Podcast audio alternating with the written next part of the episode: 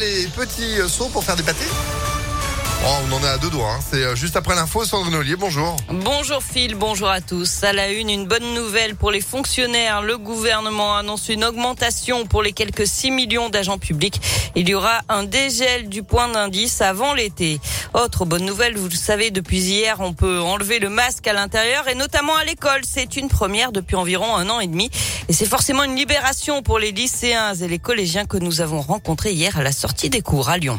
C'est rigolo de pouvoir voir les gens sourire et euh, c'est un peu intimidant mais c'est sympa. Moi j'aime bien euh, voir la tête des profs et voir euh, leurs expressions faciales qui sont parfois assez marrantes. Tout ce qui était du Covid, les fenêtres étaient ouvertes donc ça permettait quand même une, aération. Donc non, c'est une bonne mesure, je pense. Bah, c'était sympa, mais c'était un peu gênant de temps en temps.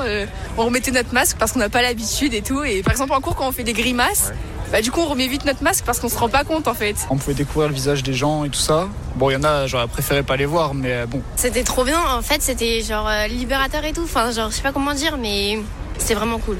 Actuellement, le taux d'incidence du Covid est de 374 cas pour 100 000 habitants dans le Rhône, 629 en France. L'actu, c'est aussi cette macabre découverte à Villefranche-sur-Saône. Le corps sans vie d'une femme de 27 ans a été retrouvé dans une habitation du centre-ville. C'est la mère de la victime qui avait prévenu les secours, inquiète de ne pas avoir de nouvelles de sa fille. D'après le progrès, un homme de 25 ans et qui était sur place au moment de l'arrivée de la police aurait tenté de mettre fin à ses jours. Une enquête est ouverte pour déterminer les circonstances exactes de ce drame. Un spectaculaire accident hier après-midi vers 14h sur la 43. Un homme d'une trentaine d'années a fait plusieurs tonneaux au niveau de la porte des Alpes à Bron en direction de Lyon. Sa voiture a percuté la glissière de sécurité avant de terminer sur le toit. Grièvement blessée, la victime a été transportée vers l'hôpital Édouard Herriot. Et puis une nouvelle manifestation du secteur social et médico-social aujourd'hui. Le syndicat Sud réclame l'augmentation de 183 euros pour tous les professionnels ainsi que des créations de postes et de meilleures conditions de travail. Un rassemblement est prévu à partir de 4 14h devant l'Agence régionale de santé à Lyon. On passe au sport avec du foot et Karim Benzema qui devient le meilleur buteur français de l'histoire grâce à un doublé inscrit hier soir en championnat espagnol.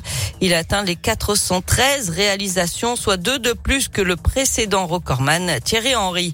En tennis, la grosse performance de Gaël Monfils hier au Masters 1000 d'Indian Wells. Le Français éliminé le numéro 1 mondial, le Russe Medvedev, en 3-7. Enfin, c'est aujourd'hui que la billetterie ouvre pour les nuits de Fourvière. Pour rappel, on pourra notamment aller applaudir Mathieu Chédid, Julien Clerc, Dutronc père et fils ou encore Juliette Armanet. Ce sera du 2 juin au 30 juillet. Ouverture de la billetterie donc aujourd'hui à midi sur Internet à l'Office de tourisme Place Bellecour ou par téléphone.